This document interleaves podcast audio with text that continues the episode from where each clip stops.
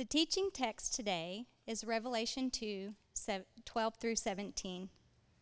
To the church in Pergamum, and to the angel of the church in Pergamum, write the words of him who has the sharp two edged sword. I know where you dwell, where Satan's throne is, yet you hold fast my name, and you did not deny my faith, even in the days of Antipas, my faithful witness, who was killed among you, where Satan dwells. But I have a few things against you. You have some there who hold the teaching of Balaam, who taught Balak to put a stumbling block before the sons of Israel, so that they might eat food sacrificed to idols and practice sexual immorality. So also you have some who hold the teaching of the Nicolaitans. Therefore repent. If not, I will come to you soon and war against them with the sword of my mouth. He who has an ear, let him hear what the Spirit says to the churches. To the one who conquers, I will give some of the hidden manna, and I will give him a white stone with a new name written on the stone that no one knows except the one who receives it. The word of the Lord. Amen. Hey, good morning. Good morning. Um, thanks so much for being with us this morning and worshiping with us. That was really, really beautiful and fun for me. Uh, hey, if you're if you're here and you're just joining us in the series, and uh, maybe you're not a follower of Jesus, or maybe you have questions about Christianity, you're really coming at a great time because this in this series we're hearing from Jesus where he's actually addressing the church and he's saying, "Hey, here are some problems that I have with your church. Here are some things I want to point out about your church that I actually don't like." Uh, and then he's going to go on to say things like, But here's what I do love about your church, and here's some things that I, I want you to be and do as you function as a church in the world. So we're looking at, at these seven churches in the book of Revelation, and these are letters that uh, Jesus actually spoke to John. John then took these letters and sent them to the seven churches. And it's interesting because every single one of these churches, uh, o- almost every single one of them, are all in really influential cities. Um, they're all in, uh, uh, they're really, really influential, healthy churches in some ways. And yet, all of them, despite having great leadership and being incredible churches, all of them over time had started to drift in some really specific ways. And Jesus is addressing that drift. So, speaking of, of drift, I want you to just think about this reality of, of, of the natural human tendency to drift over time. So, what I'm going to do is I'm going to throw out a motto and a mission statement of a really well known organization. And I want you to see if you can guess what this organization is. Really well known organization. So here, here's the motto Truth for Christ and Church. And then here's the, the mission. Let every student be plainly instructed and earnestly pressed to consider well the end of his life and studies is to know God and Jesus Christ, which is eternal life, and therefore to lay Christ in the bottom is the only foundation of all sound knowledge and learning. Can you guess what organization that is? Some of you may know, a, lot of you probably don't. If you know, then you win like the, the nerd award of the day. Uh, this is actually Harvard. This is Harvard's mission statement in 1692. Crazy, right? Some of you, I saw a, a wife point to her husband, it's like nerd, right? Uh, so good job on that. Uh, uh Harvard 1692. In fact, what's so interesting about this is Yale was started as a response to the secularization of Harvard. And yet, both Yale and Harvard now today, you would never even know they were started as institutions to train and develop Christian leaders. And here's the point the point is this it doesn't matter if it's a business, it doesn't matter if it's an organization or a church. Every human institution and every human individual is prone to drift and to get off mission and what's really interesting is something D.A. Carson said. He said that uh, what we found is that um, one generation believes something, the next generation assumes it, and then guess what happens to the third generation? They end up rejecting or neglecting it altogether. And what had happened in many ways in these churches is that type of drift. And Jesus is coming after 20, 30, 40 years as these churches have been going. And he's saying, hey, here's some things that you're doing really well, but I'm seeing some drift here. And I want to talk about that drift that you're experiencing. Jesus is the head and senior pastor of his church. He wants to get his church back on track. And back on mission. So, the church that he's addressing today is in modern day Turkey, as most of these churches are, in what was ancient Asia Minor. And the church that he's going to talk to is the church at Pergamum. And so, here's what I want to do I just want to give you some context and background to the city, because if you don't understand the context and background of the city, then you're going to have a hard time kind of entering into what it must have been like to be a Christian in the city of Pergamum. Uh, Pergamum was an incredible uh, met- metropolitan area. It was a key trade city for both uh, sea and land. Had nearly 200,000 people that lived in that city, which in the ancient world that is that's a massive population. Think like Chicago or, or New York City. I mean, this is this is an incredible hub of a city, a, a, culture that was just emanating out to the known world at the time. And Pergamum was known for a lot of things, but three things kind of made the top of the list. Three things were the most well known in this church. The first was scientific advancements. They were known for scientific advancements, especially in the field of medicine. So, even to this day, there are still aspects of, of medicine and medical study that we use from Pergamum. It's really interesting. Uh, the second thing they were known for was their library. They, they had the second largest library in, in the entire world. And actually, parchment paper, parchment was invented in this city. Parchment is a translation of the word Pergamum. Pergamum paper is what parchment paper is. So, this was a city that was known for having an extensive uh, knowledge and resources of learning. And people travel all over the, from, the, th- from the known world at the time just to land in Pergamum and be able to attend and see this library. And then the most well known thing in Pergamum, the thing it was known for the most, was actually its center for worship. And this is hard to visualize, so I want to show you a picture of kind of a modern rendition of what this must have looked like uh, in Pergamum. This is a, a, drawing of what it looked like in this day and age. They had temples everywhere. Uh, most Roman cities or colonies would have one or two temples at max, but this, this city had multiple temples to multiple gods. Uh, it had a temple to Zeus. And actually, what's interesting is this temple was discovered in the, the 1800s, and the, the archaeologist dug it up and dug up literally thousands and thousands of fragments, and he actually carried it all. He took it to Germany, and you can go to Berlin and see the temple to Zeus. It had the largest altar in the world at the time. And so this was the temple that you would go, and if you wanted to sacrifice to any of the gods, you would actually do it here at Zeus's temple's giant. Uh, there's also a temple to Athena. There is a temple to Dionysus. There is a temple to Asclepius, who was the god of medicine and healing. And by the way, the, the um, U.S. Department of Health symbol today is a snake wrapped around a staff, which is kind of a representation of what Asclepius would hold in his hand. Uh, so we even get our, our little uh, logo for the U.S. medical staff from this god. And then finally, and this is the most interesting, uh, when you would walk into the city, you would see all these temples. It was kind of in the valley, and all these temples were up here. And what was was really interesting is one of the temples was a temple to Caesar himself. And this was actually the very first city in the history of the Roman Empire that built a temple to a Caesar.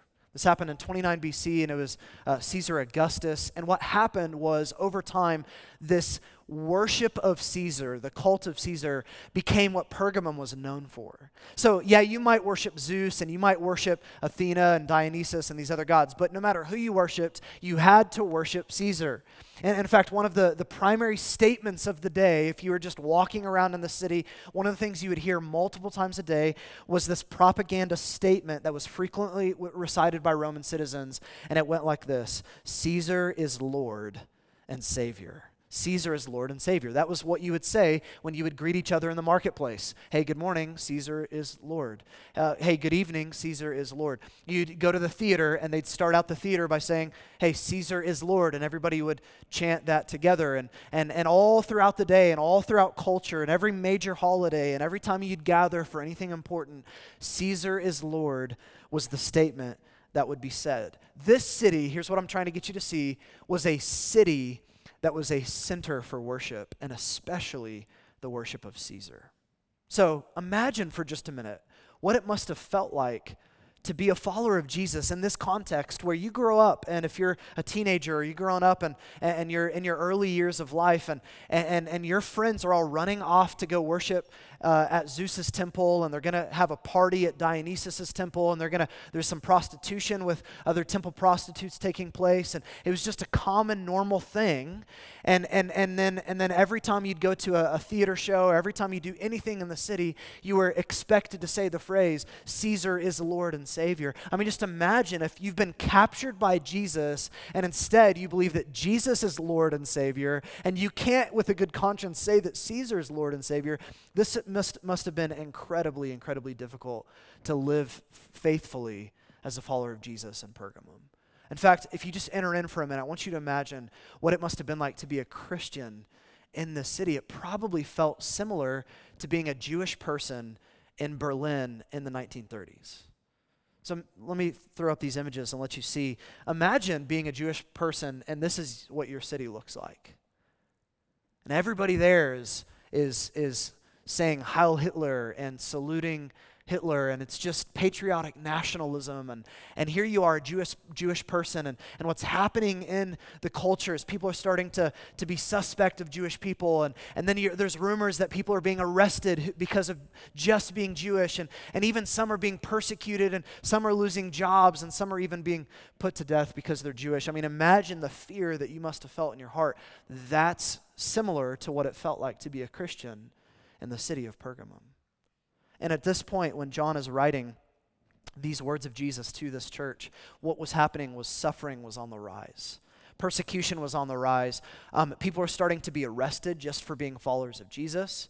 Uh, they, Rome was cracking down and basically saying, if you don't sacrifice to Caesar and if you don't say Caesar is Lord, then we're going we're going to throw you in prison, maybe even put you to death.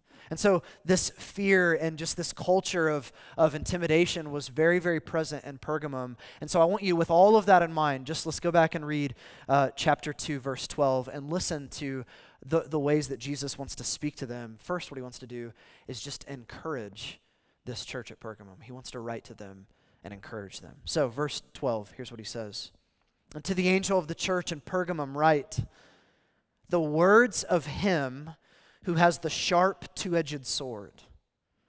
I know where you dwell, where Satan's throne is.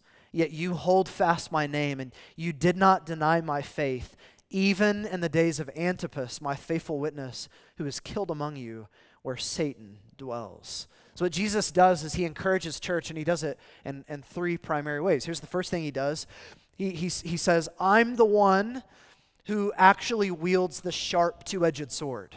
Now, that's a little strange, right? Like, I don't know if, if in 2018 that translates very well. Uh, most of you, when you wake up and you have your quiet time, uh, for those of you that still read your Bibles, uh, when, when you wake up and you have your, your time alone in the Word, like, you, you don't want to envision Jesus coming to you in the morning um, with a sharp two edged sword. Like, hey, good morning, I've got a sharp two edged sword. I, I need to talk to you about some stuff. That, that's not an encouraging picture for a lot of people. But if you are um, being threatened by the sharp two edged sword of Rome, which was really in that day and age a symbol of Roman power and of their authority to put you to death if you disobeyed or didn't say that Caesar was Lord. For Jesus to show up and say, Hey, I want to encourage you, struggling, suffering Pergamum church, I'm actually the one who wields the sharp two edged sword. It's not Rome. I have the authority and I have the power. That would have been incredibly encouraging for this church that was honestly facing the Roman sword.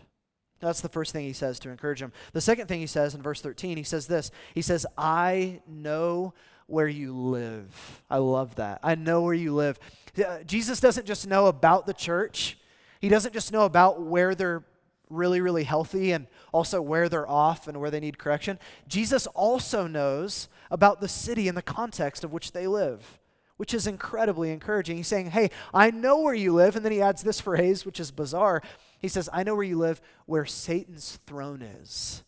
And, and, and, scholars, theologians have tried to figure out, like, what is he talking about? And most people agree that he's, he's talking about either Zeus's altar or either that or Caesar's altar. And he's saying, Hey, I know where you live. It's the center for worship. And actually, what I want you to know is that's where Satan dwells. Like he's kind of set up shop in your city and he's running his, his counter mission against me out of your city. So, like, that's encouraging, isn't it? He's saying, Hey, I, have got the authority and the power, and I also know how difficult it is. I know where you live, I know the complexities of your culture. I'm the one with the authority, but you live in a really, really tough city. You live in a tough culture. So, that's the second thing he says. Then, the third thing he says to encourage this church is he says this He says, You have stayed faithful, even when it's been really hard. You've stayed faithful even when it's been really hard. And what he talks about is how they've stayed faithful even in the witness of watching their, their friend Antipas get martyred for the faith. So, who is Antipas and what's that story about? Well, a- Antipas, we think from church history, was appointed by the Apostle John himself to be a pastor of this church. So, he's one of the pastors of the church of Pergamum. And the story, the story is that he was outside of all of these pagan temples. And guess what he's doing? He's walking in the power of the Spirit, casting out demons.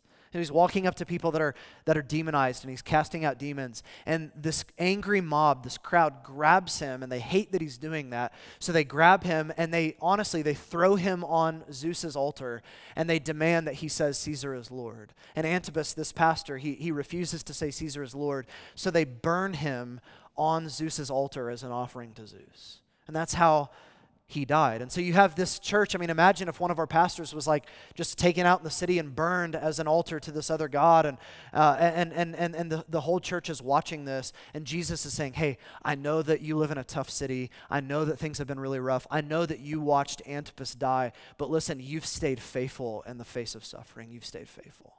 So this is incredibly encouraging. Jesus has some really beautiful things to say about this church. I know where you live. I know it's tough there. I know that you've stayed faithful. I've watched that. But also, I'm the one that holds the sharp, two edged sword. I've got the authority and I've got the power. But what Jesus does next is what he does often in these letters is he moves from encouragement into a rebuke. And what Jesus' rebuke is is really interesting. He actually turns this idea of him holding the sharp two edged sword. And instead of it being um, against the, the Roman rulers and the government of Rome, what he does is he actually turns towards the church and he says, I'm the one that has the sharp two edged sword, and now I'm going to come to you with my truth because you've drifted in some really, really sad ways. So here's what Jesus says to the church in verse 14 He says, But I have a few things against you. You have some there who hold the teaching of Balaam who taught Balak to put a stumbling block before the sons of Israel so that they might eat food sacrificed to idols and practice sexual immorality.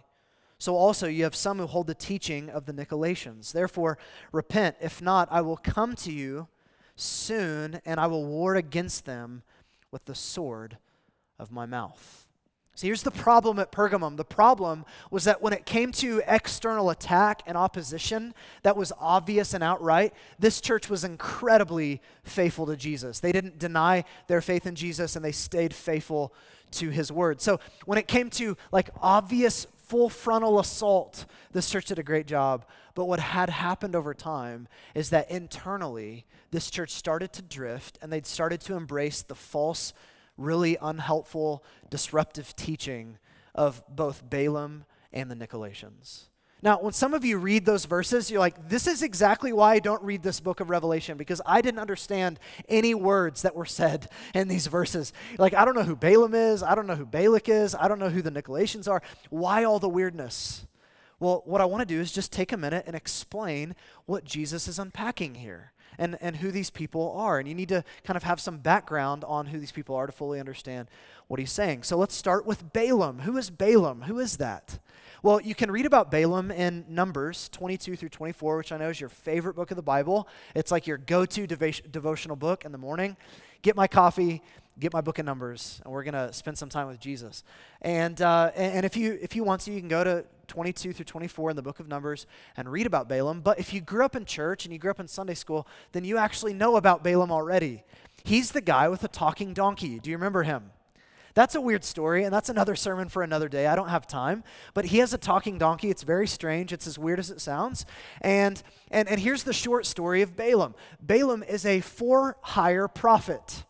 So think like a mercenary prophet. And, and so what's happening is the people of Israel have been redeemed out of Egypt and they're making their way to the promised land. And they've been incredibly successful militarily and overpowering these other nations. And so what happens is you have this king, his name's Balak, and he's the king of Moab, and he's freaked out by the people of Israel. He's nervous. Like he thinks he's the next one on the list to get wiped out by the people of Israel. So what he does is he reaches out to Balaam and he says, Hey, I'll pay you all kinds of money to come and curse the people of Israel. And it's a fascinating story. Balaam goes, Okay, I'll do my best. And so he shows up to curse the people. But when he opens his mouth to curse the people of God, guess what happens? He ends up blessing them instead. Which is hilarious, right? This is why you should read Numbers. It's incredible. And so then, so so Balak, the king, is upset. He's like, No, no, no, I paid you to curse them, not bless them. And he's like, Well, God's blessed them, and I can't not bless them but I'll try again. So he does. He tries again. He, he goes to curse them, and guess what happens? He blesses them again, but it's even better than the first time. And Balak's like, ah, no, you're not getting this. I paid you money to curse them. So he, he tries one more time, and again, he's not successful. He goes to bless, he goes to curse them, but instead he blesses them. And so he's just kind of confused, doesn't know what to do. Finally, Balaam says, here's, here's the plan. Here's how we're going to sidetrack the people of God. Here's how we're going to get them off mission. Here's how we're going to remove them from the will of God. What he does is he says, What you need to do is bring in some beautiful Moabite women, invite them into a, a pagan feast, and just begin to like and, uh, let them join in on some sexual immorality and some sexual brokenness. And what will happen is these people of God will start slipping and drifting. And what's going to happen over time is they'll even start worshiping your gods. And that's exactly what happens. The people of God, they get off uh, track and off mission, and Balaam is successful in diverting their attention away from God, and they start engaging in sexually, sexually immoral practices that also leads them into worshiping the gods of the other pagan nations. What Jesus is saying is hey, there are some of you not all of you. A lot of you are faithful, but there are some of you. And now you, you're holding to this false teaching that's led you into a really, really unhealthy ethic of sexuality and a really unhealthy ethic of how you live in this world. You've, you've started to worship other gods, even though you hold fast to my name. So, this is the teaching of Balaam. And then he mentions the Nicolaitans. He says, There's some of you who also hold to the teaching of the Nicolaitans. Who are these people? Well, th- this is a sect within the early church that honestly believed that it's okay to have Jesus as Savior, but you don't need to have Him as Lord. So you can have Him forgive you of your sins, and then you can just kind of live however you want to live. And you can call on the name of Jesus as Lord and Savior, but you can also twist and modify some of His teaching, and you can worship Zeus if you want to or you can engage in sexually immoral practices if, if you want to. You can kind of it's your money, it's your body, it's your it's your sex life, it's your gender. You do you, you do what you want to do because the grace of God is so big and his love for you is so incredible that he will cover it and it'll be totally fine. This is the teaching of the Nicolaitans. And so, in many ways, what Jesus is saying to this church is hey, you're kind of like the opposite of Ephesus. Do you remember what he says to that church, the very first church that we looked at? He says, You've got great doctrine. You, you love Scripture. You've got, you've got incredible holiness, but you've actually missed your first love. You've fallen from your first love. But to, to this church, he says, Hey, you've got love, you've got a lot of grace, but what you're missing is holiness. You, have actually held a bad doctrine, and it's led, led you into some really destructive ways to live. And so, in summary, what had happened to this church is they'd embraced this teaching that had, got, had, had taught them to compromise with the culture just to make it easier on them and the way that they're living. And now, in the name of grace, they're just kind of living however they want, especially in, in regards to sexual immorality. In fact, in verse 14, the, the word for sexual immorality is the Greek word porneia, which is where we get our word pornography. And so that kind of gives you a description of what was happening with these people. They were just engaging in whatever sexual ethic they wanted to embrace in that moment. Confessed to be Christians, gathered every Sunday for worship, said that they believed uh, that Jesus was the Son of God, said that they wanted to follow Jesus, but there is a huge disconnect in their life and what it really is to follow Jesus. Now, here's the crazy thing like, what does all of that have to do with us? Well, as I read through this church and studied this church, and I thought about my own heart, and I thought about our culture here in Oklahoma, man, there is so much crossover with this church and our broader culture in Oklahoma in regards to what it is to follow Jesus. Let me just kind of give a few of the things that I think if Jesus were to write to us, that he would start poking on and prodding on. He might say to a lot of us, Hey, you've been faithful. Good job on that. But real briefly, here's a few things that I think he might point out. The first is doctrinal drift. Doctrinal drift. This is what this church, Pergamum, was experiencing. They had slipped in their doctrine. And I think for you and I, this is a temptation. Um, here, here's, here's what I mean. In Oklahoma, we're really blessed in a lot of ways to not have um, full frontal external attack on the church. If you go to China, if you go to uh, the Middle East, it's going to be different than it is here. There's going to be a lot of external opposition, and internally, it's forced the church into a lot of health. But what you have in Oklahoma is because there's a lack of external opposition, which is a really beautiful thing. What it has created in a lot of us is just this, this uh, not, not desire to really study the Word of God or really get serious about what it is to be a follower of Jesus. So it's really easy to be a Christian and yet, honestly, be really biblically illiterate. And that's what we see over and over. Let's just be honest that most of us, we don't read our Bibles anymore. In fact, if you're under the age of 50, you probably rarely crack your Bible open. If you're over the age of 50, then you probably still have this concept that it is good to open up and read Scripture daily. But most people, they're really, really well known with their Netflix queue, but don't know much about Scripture. We're really caught up on social media and what's happening in our world and in the news and in political climate, but we don't really know the heart of God and His Word. So, what's happening over time is honestly, this biblical illiteracy that's just rampant in Oklahoma is creating doctrinal drift where we don't even really know what to believe anymore. And so, this is fascinating. I read a recent article. It's fascinating and really sad. The article is titled, Christian, What Do You Believe? Probably a heresy about Jesus, says survey. And here's what this article pointed out is this massive survey that Lifeway Research conducted recently, trying to assess the state of theology in the, in the American church.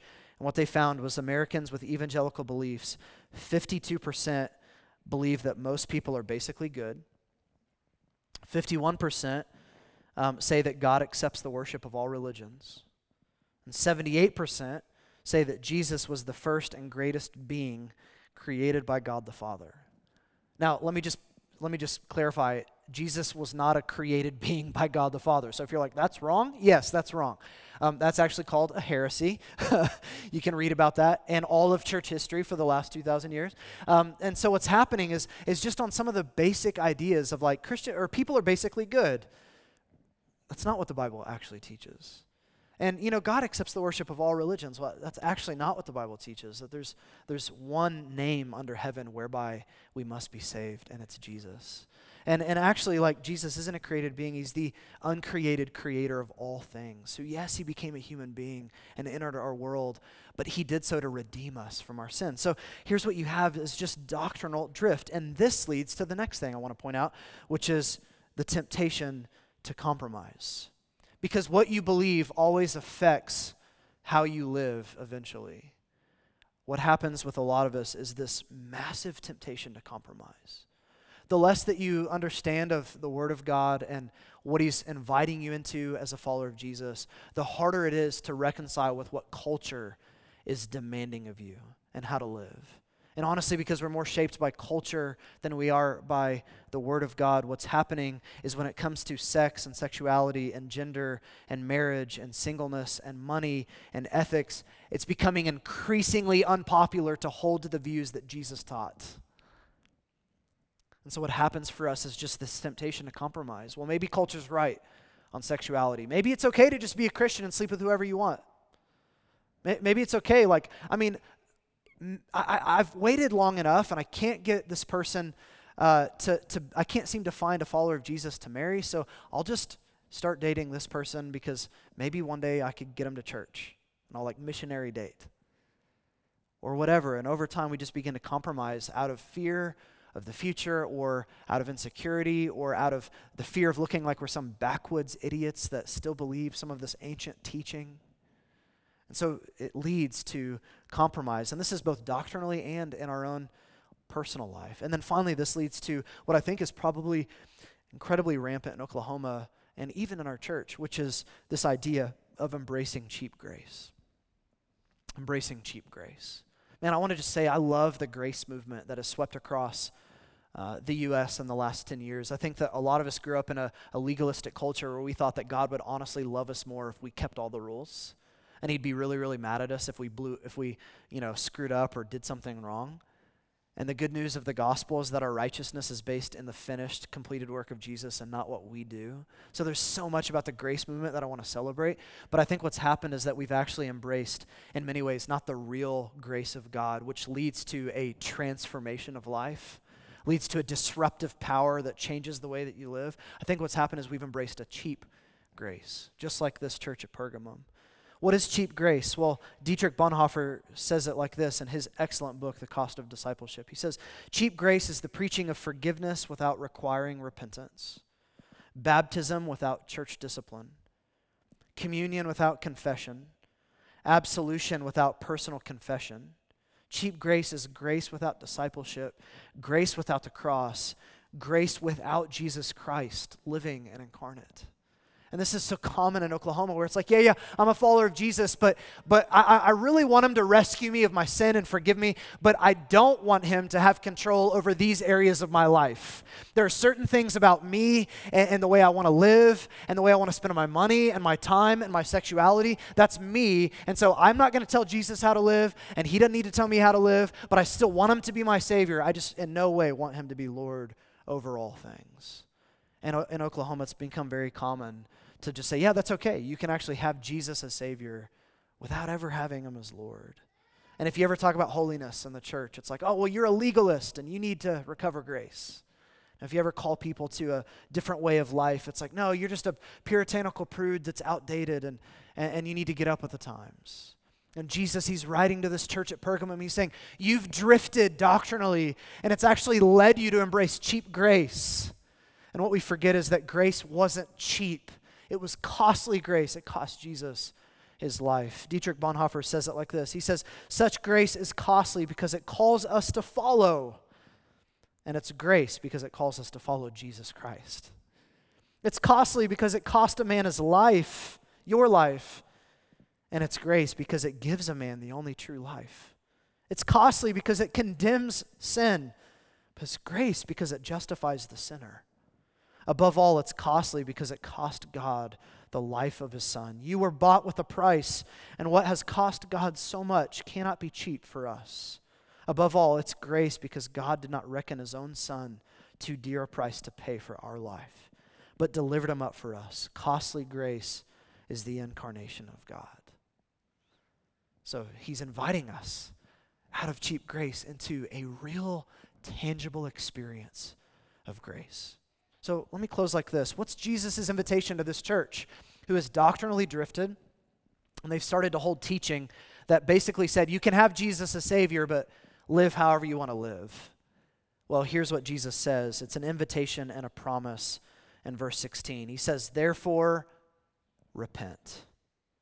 If not, I will come to you soon and war against them with the sword of my mouth. That word repent is metanoia. It means to turn around. He's saying, turn around from this teaching, turn around to me. I, I, I'm not filled with anger and fury. I actually want to love you and I want to help you out of this.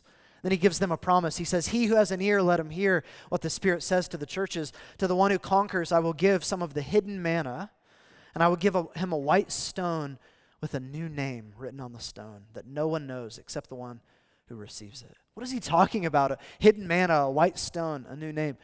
Well, this idea of hidden manna, Jesus is saying, out of fear of your future, you're compromising with this pagan culture just to make sure that you can survive. And Jesus is saying, I'm the one who provides. In the Old Testament, I brought manna from heaven. And in the New Testament, Jesus says that he was the bread who came down from heaven. Jesus is saying, I'm going to nourish you and I'm going to help you. I'm going to be with you. I will be your provision and I will be your satisfaction. If you have an ear to hear, you don't need to compromise just to be okay okay in this life. I will be the hidden manna for you, he's saying. And then he says this He says, I will give you a white stone. Some of you are like, thanks for that. I don't, I'll put it on my shelf at home. What's a white stone?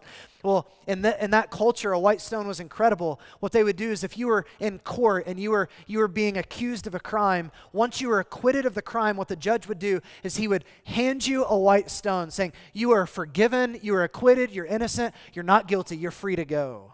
And what Jesus is saying is, I will give you a white stone. If you have an ear to hear, if you just turn to me, I will, I will embrace you in such a way that I will stand before you and I will stand before humanity. I'll stand before all the attacks of the, the enemy and, and I will say, This child belongs to me. They're acquitted, they're forgiven, they're free to go from their sin.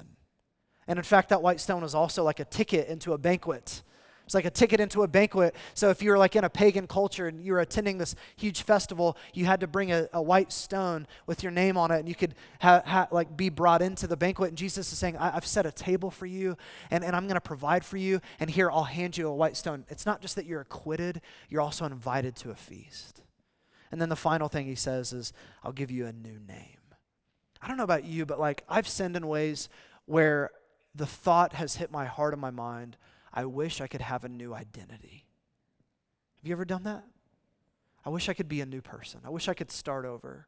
And what Jesus is saying is if you have an ear, that's what I'm offering you. I'm offering you a new identity. I will literally give you a new name and fill you with my Holy Spirit. And it'll be a completely different deal. You don't have to keep compromising with the world and living in these ways. I'm going to acquit you. I'm going to forgive you. I'll release you from your sin. And I'll give you a new name. This is what Jesus promises if you have an ear to hear it and repent and walk out of cheap grace and experience the real deal.